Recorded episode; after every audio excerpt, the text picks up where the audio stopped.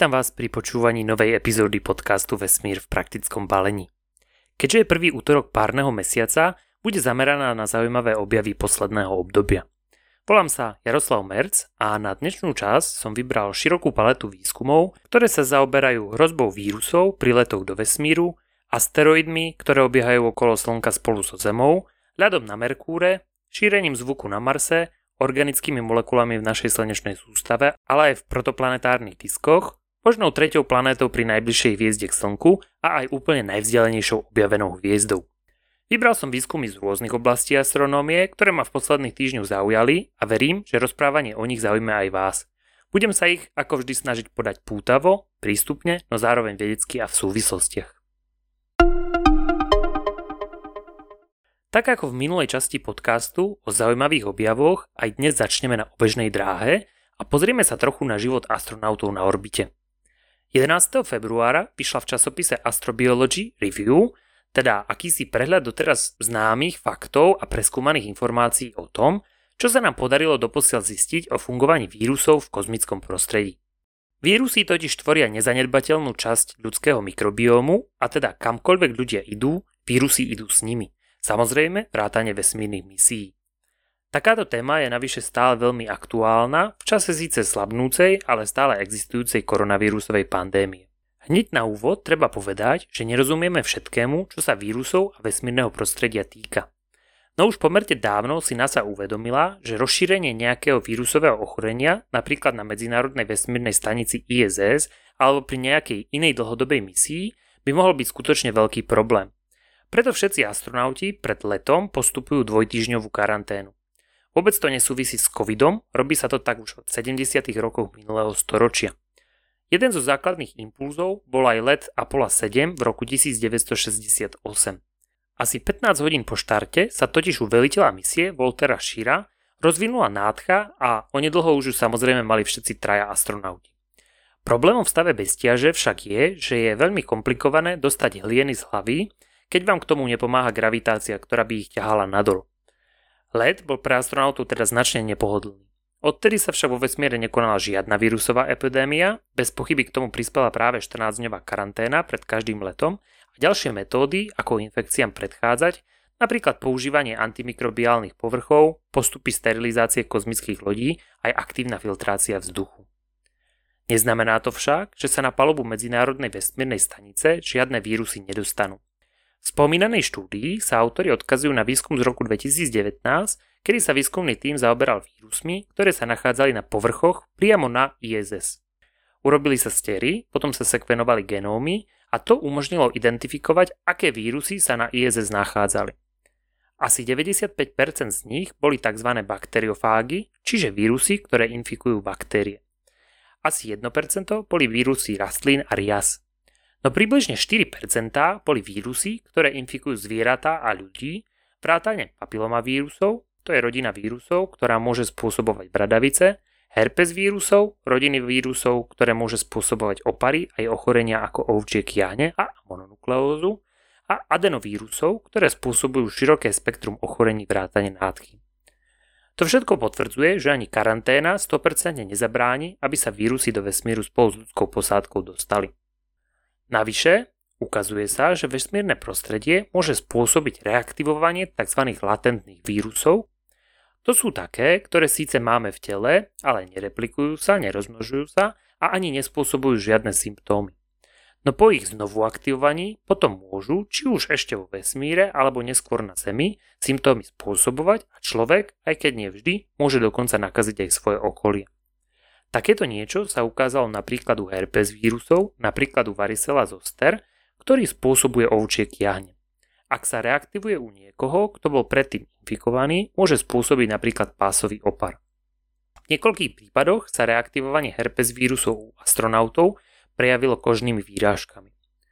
Spôsob, akým k reaktivácii dochádza, nie je jasný, ale mohlo by to byť v dôsledku UV žiarenia. O ňom je známe, že je schopné reaktivovať vírusy napríklad u hlodavcov.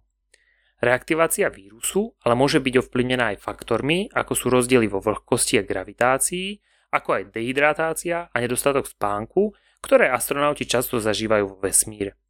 Skúmať procesy vedúce k reaktivácii vírusov vo vesmíre v laboratóriách na Zemi je pomerne zložité, pretože nie je možné jednoducho napodobiť všetky podmienky.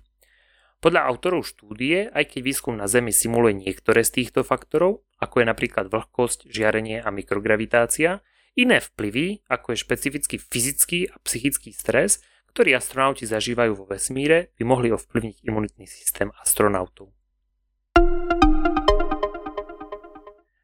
Preskočme teraz na úplne inú tému a pozrime sa na článok, ktorý vyšiel v Nature Communications na začiatku februára tohto roku. Ten sa zaoberá objavením druhého zemského trojana asteroidu 2020 XL5. Existenciu takýchto telies predpovedal už Lagrange vo svojom diele o tzv. probléme troch telies, ktoré bolo vydané v roku 1772. To pojednáva o vzájomnom gravitačnom pôsobení telies. V sústave dvoch hmotných telies, ktoré obiehajú okolo spoločného ťažiska, môže to byť v našom prípade Slnko a Zem, sa totiž nachádza 5 tzv. libračných bodov, v ktorom sa vyrovnávajú gravitačné a ostredivé sily. Ak do týchto bodov umiestnime malé teleso, ktoré tiež obíja okolo spoločného ťažiska tých dvoch hmotných telies, nebude toto teleso voči tej sústave meniť svoju polohu, teda si od oboch zachová vždy rovnakú vzdialenosť. Takýchto bodov je 5. Prvé tri sa nachádzajú na spojnici tých dvoch hmotných telies, bod L1 medzi nimi a body L2 za menej hmotným a L3 za tým viac hmotným z nich. Tie objavil už Leonard Euler niekoľko rokov predtým, čo Joseph Louis Lagrange objavil body L4 a L5, ktoré sa nachádzajú na dráhe toho menej hmotného telesa 60 stupňov pred ním alebo za ním. O bode L2 už sme hovorili napríklad v súvislosti s teleskopom Jamesa Webba, ktorý je umiestnený práve v tomto bode. Nachádza sa tam ale napríklad aj satelit Gaia či ďalšie iné družice. Medzi Zemou a Slnkom v bode L1 je napríklad sonda SOHO, ktorá sleduje povrch Slnka. No a v libračných bodoch L4 a L5 sa v prípade mnohých planét nachádzajú práve tzv. trojanské asteroidy. V prípade Jupitera je ich známych mnoho, prvý bol objavený už v roku 1906 a je to asteroid 588 Achilles. Známe sú aj u planét Venuše, Marsu, Uránu a Neptúnu. No a až do roku 2011 neboli známe u Zeme, ale vtedy bol objavený prvý zemský trojan, asteroid 2010 TK7. Aj napriek tomu, že pátranie po zemských trojanoch sa venovalo viacero výskumov, vrátane prieskumov z kozmu, napríklad prieskum bodu L4 vykonala kozmická sonda Osiris-Rex, misia NASA k asteroidu Bennu a oblasť bodu L5 skúmala misia Hayabusa 2, misia japonskej JAXA k asteroidu Ryugu.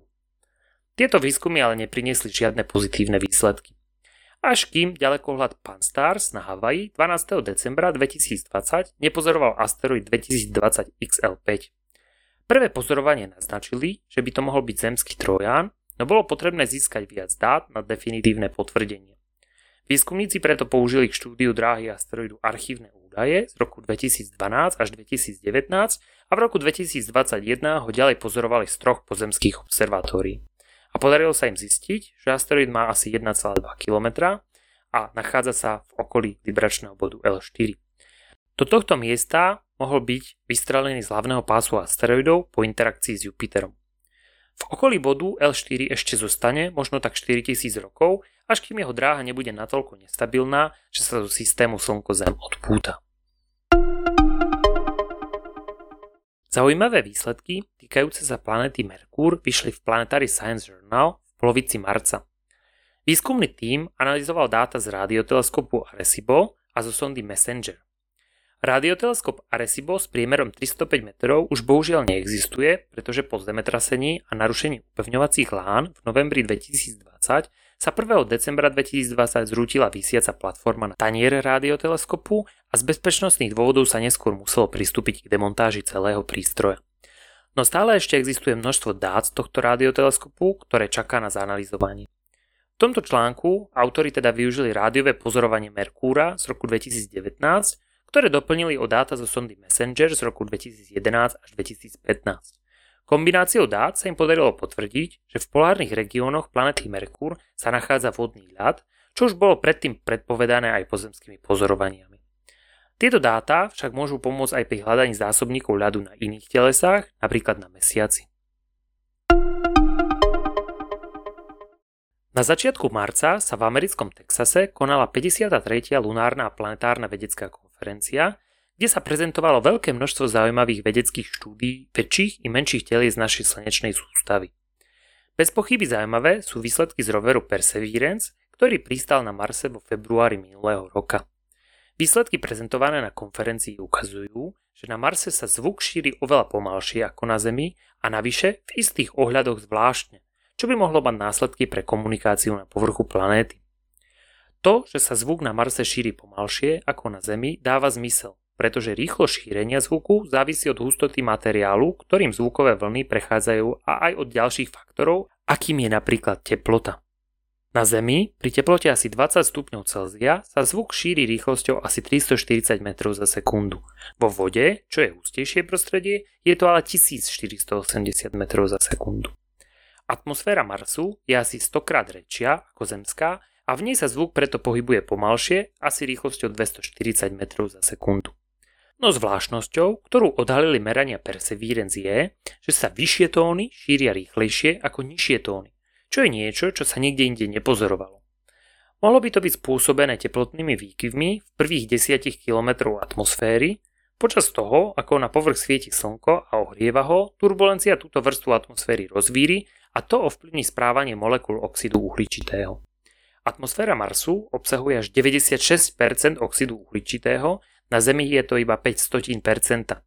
Autori tvrdia, že pri nízkom tlaku a vďaka vlastnostiam oxidu uhličitého je Mars jedinou planetou slnečnej sústavy, v ktorej k zmene rýchlosti zvuku dochádza priamo v strede počuteľného pásma 20 až 200 000 Hz. Pri frekvencii nad 240 Hz tak vibrácie molekúl oxidu uhličitého aktivované nárazom zvukovej vlny nemajú dostatok času na návrat do pôvodného stavu, čo vedie k tomu, že zvukové vlny na vyšších frekvenciách sa pohybujú o viac ako 10 metrov za sekundu rýchlejšie ako tie nízkofrekvenčné. Čiže napríklad, ak by ste si na Marce chceli vypočuť nejaký vzdialený orchestrálny koncert, tak by to nešlo, pretože nízke basy, napríklad zvuky kontrabasu či tuby, by k vám prišli neskôr ako vysoké tóny flauty alebo husly. Zo symfónie by sa tak stala kvalitná kakofónia.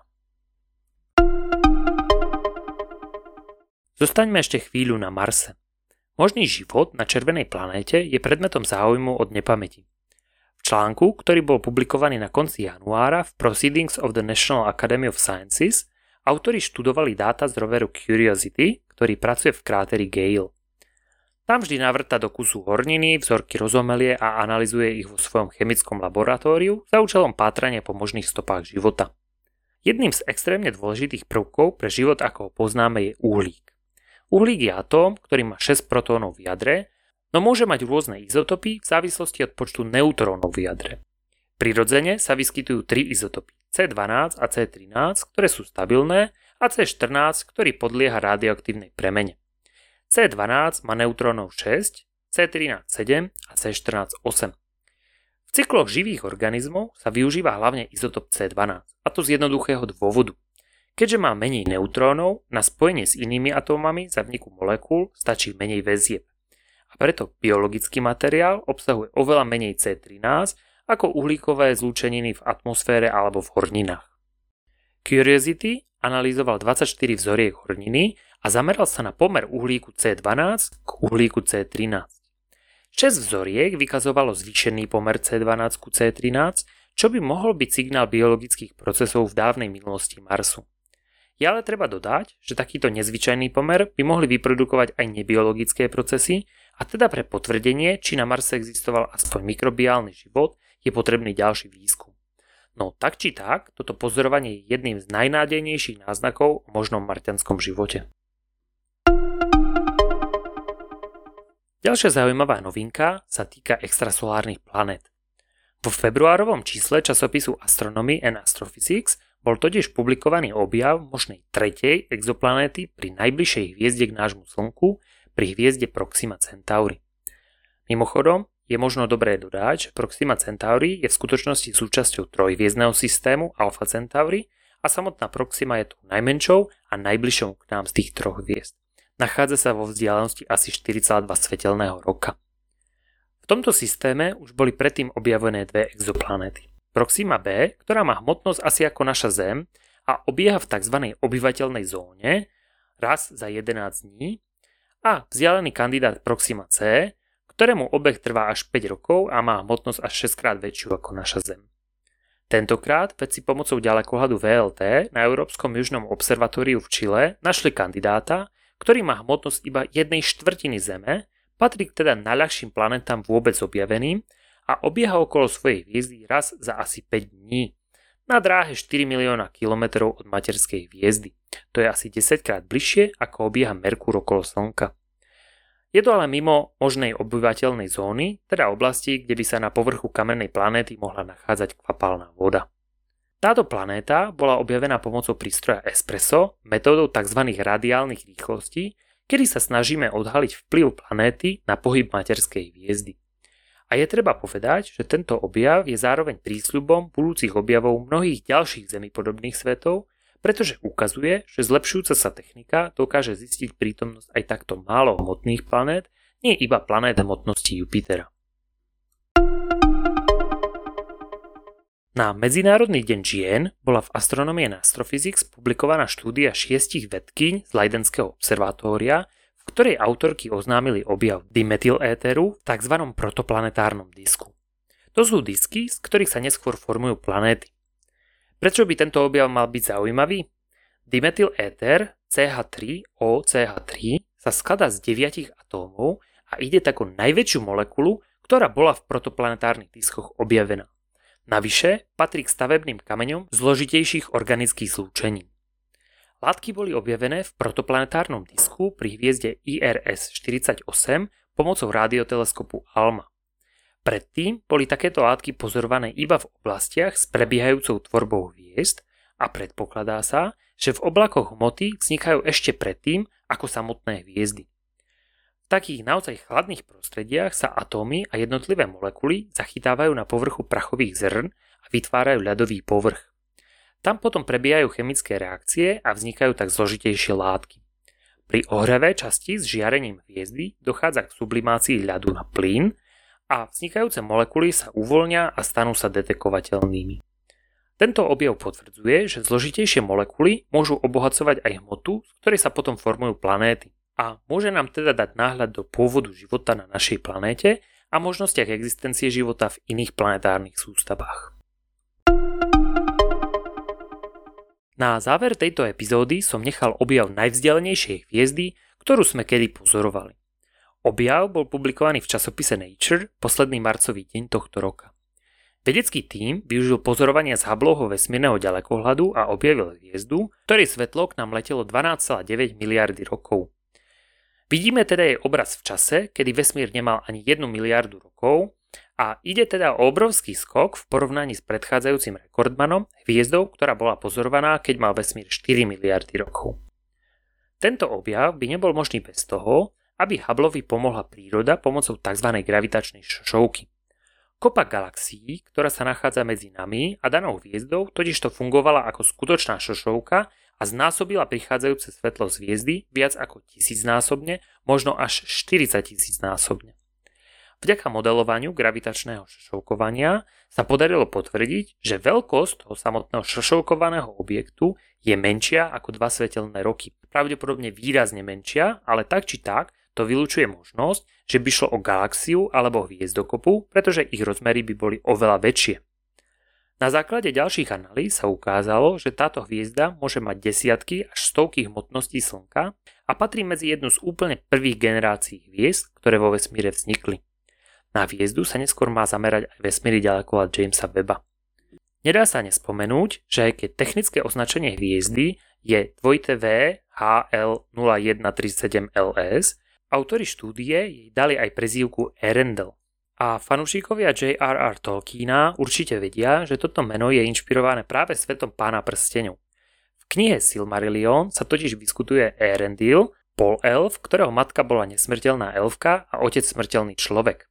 Erendil bol moreplavec, ktorý na čele niesol po oblohe rannú hviezdu, drahokam zvaný Silmaril. Sám Tolkien sa inšpiroval v staroanglickom slove, ktoré znamená úsvitová hviezda a to dobre vystihuje povahu objavenej hviezdy, súsvitu času, súsvitu formovania sa hviezd. Ako som to už povedal aj pri minulom diele, tento zoznam určite nie je vyčerpávajúci a je veľmi subjektívny. Dúfam však, že vás tieto objavy zaujali a že aj v ďalšom týždni zachováte priazeň podcastu Vesmír v praktickom balení.